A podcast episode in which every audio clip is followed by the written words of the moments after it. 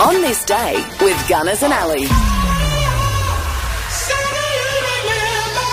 It's Friday, the 10th of November. Let's check out what happened on this day. It was on this day in 1925 that Richard Burton was born, the Welsh actor, of course.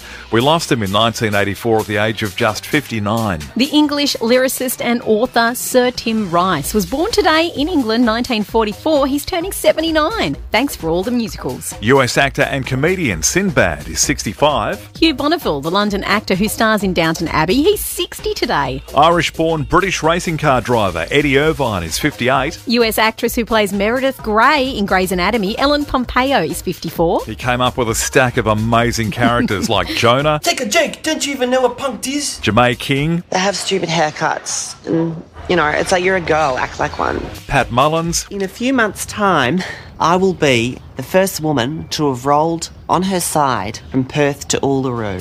Ricky Wong, I used to always say physics is fun, and but I would spell it with a ph, fun. and Phil Olivetti. Um, I have put a lot of thought into it. I want to get into the motivational talk circuit. Chris Lilly, the Australian comedian. He's a legend. And today, Chris is 49. Another Chris, Chris Jonu, former bass player with Silverchair, he's 44. And finally, New Zealand born Australian singer and TV host Ricky Lee Coulter. Today, she's 38. It was on this day in 1775 that the United States Marine Corps was formed. Australia's first ever Lawn Bowls Club was formed in Tasmania on this day in 1845. Didn't last long, didn't really catch on. It closed just eight years later. Well, they're everywhere now, so must have caught on eventually. Yeah, but it obviously took some time. In 1960, John F. Kennedy, then aged 43, was elected as the youngest ever US president. This began on US TV on this day in 1969. Can you tell me how to get, how to get to Sesame Street? How to get to Sesame Street? Yep, Sesame Street.